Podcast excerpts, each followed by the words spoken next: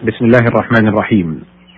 الحمد لله رب العالمين وصلى الله وسلم وبارك على نبينا محمد وعلى آله وصحبه أجمعين. أيها المستمع الكريم أيتها المستمعة الكريمة السلام عليكم ورحمة الله وبركاته.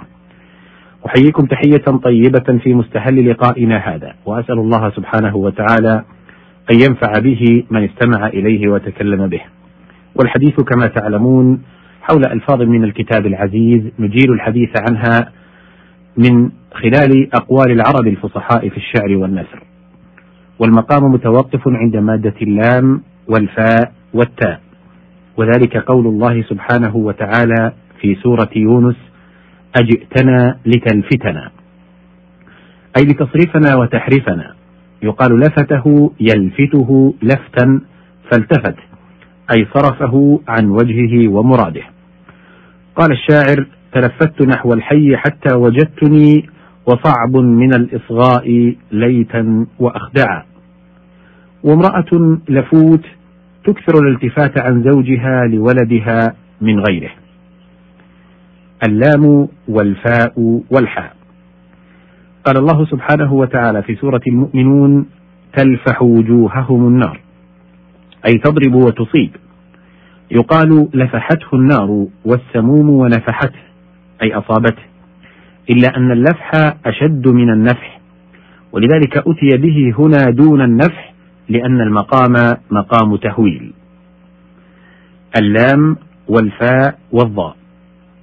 قال سبحانه في سورة قاف ما يلفظ من قول اللفظة لغة الطرح والإلقاء يقال لفظ البحر زبده ولفظت الرحى الدقيق أي طرحاهما.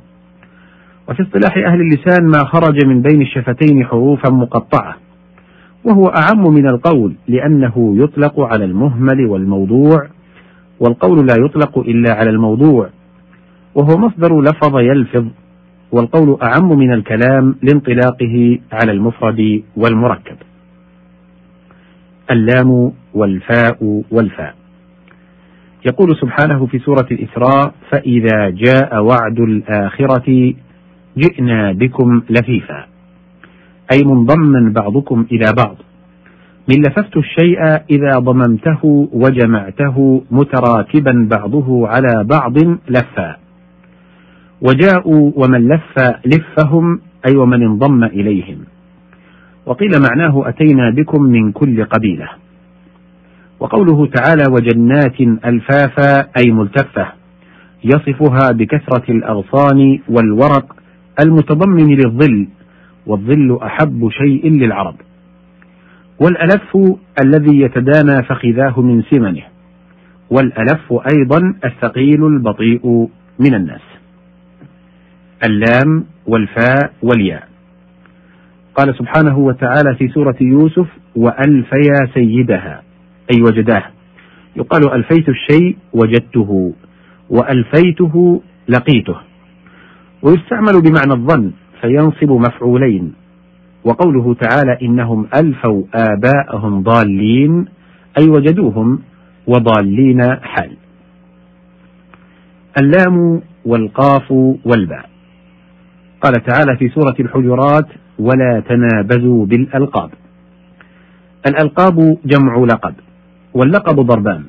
ضرب على سبيل التشريف كألقاب السلاطين وضرب على سبيل النبذ. وإياه قصد بقوله ولا تنابزوا بالألقاب.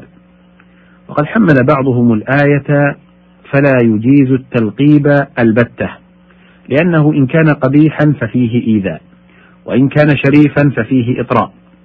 وكان طائفة من العرب تلقب بنو أنف الناقة. فيتأذون بذلك. حتى قال الحطيئة قوم هم الأنف والأذناب غيرهم ومن يسوي بأنف الناقة الذنبا فصار لذلك أحب الأسماء إليهم.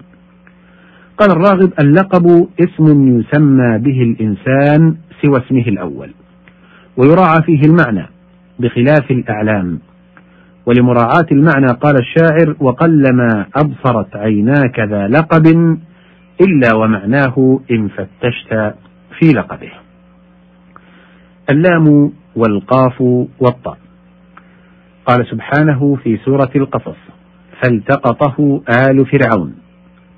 الالتقاط وجود الشيء من غير طلب له وعليه قوله يلتقطه بعض السيارة أي يجدوه على غير قصد منهم له. ومنه اللقطة لأن واجدها لم يتحسسها. قال نقادة الأسدي ومنهل وردته التقاطا لم ألق إذ وردته فراطا أي على غير قصد وطلب. اللام والقاف والفاء. قال تعالى في سورة طه تلقف ما صنعوا أي تأخذه بقوة وسرعة من الهواء والمعنى تلتقم وتبتلع. يقال لقفت الشيء وتلقفته تلقفته والتقفته. إذا أخذته من الهواء بسرعة. اللام والقاف والياء. قال سبحانه في سورة البقرة وإذا لقوا الذين آمنوا قالوا آمنا. اللقاء مصادفة الشيء للشيء ومقابلته له. وقوله تعالى لقد لقينا من سفرنا أي وجدنا. وقوله فتلقى آدم من ربه كلمات أي أخذها تلقيا بجد واجتهاد. وقوله سبحانه بما نسيتم لقاء يومكم هذا يعني يوم القيامة وما فيه من البعث والنشور وجزاء كل عامل بعمله. وقوله سبحانه إنا سنلقي عليك قولا ثقيلا إشارة إلى ما حمل من النبوة والوحي. وقوله أو ألقى السمع وهو شهيد عبارة عن الإصغاء إليه. وقوله وألقي السحرة إنما أتى به مبنيا للمفعول منبهة أنه دهمهم من الأمر ما جعلهم في حكم غير المختارين. وقوله سبحانه إذ تلقونه بألسنتكم أي يرويه بعضكم لبعض والأصل تتلقونه. اللام والميم والحاء. قال سبحانه وتعالى في سورة النحل وما أمر الساعة إلا كلمح البصر. أي سرعة نظره. وأصل ذلك من لمحت البرق أي أبصرت لمعانه وهو أسرع الأشياء زوالا. يقال رأيته لمحة البرق. وفي المثل لأرينك لمحا باصرا. أي أمرا واضحا. اللام والميم والزاي. قوله تعالى ويل لكل همزة لمزة. اللمزة الكثير اللمز واللمز الاغتياب وتتبع المعايب فهو نظير ضحكة للكثير الضحك. فاللمزة الذي يلمز الناس واللمزة بسكون العين هو الملموز. قوله تعالى ومنهم من يلمزك في الصدقات يريد المنافقين وكانوا إذا لم يعجبهم العطاء عابوا ذلك. وقوله ولا تلمزوا أنفسكم أي لا تعيبوا الناس فيعيبوكم فتكونون بمنزلة من عاب نفسه. هنا ينتهي الحديث عن هذه المادة وبه انتهى وقت هذه الحلقة.